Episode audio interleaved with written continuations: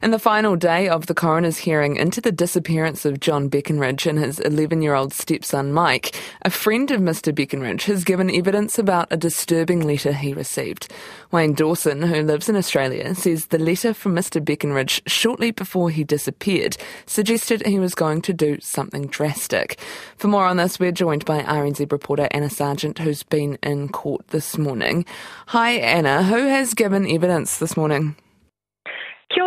So, yes, this morning we've heard from Wayne Dawson, um, Mr. Beckenridge's friend from Australia, who says he received the disturbing letter around March 13th, um, 2015, when Mr. Beckenridge and Mike went missing. And he told the court Mr. Beckenridge didn't sound like himself in the letter, and he thought he was referencing suicide.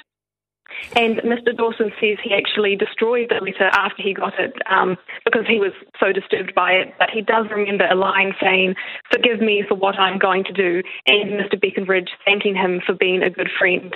And we've also um, this morning heard from Sergeant Dave Kennelly, who summed up the police view of the case, which is that um, there's no evidence that, that the two um, staged their death, and it's much more likely that they were in the car when it went over the cliff.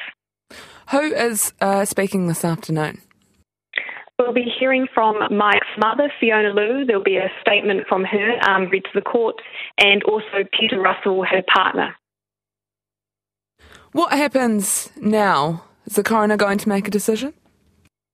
So I understand the coroner will not be making a decision today, um, so it will be reserved, and submissions will be happening in a couple of weeks where the different parties will be writing the closing and summing up their view and evidence, and the coroner will, the coroner will be hearing those before he makes his decision.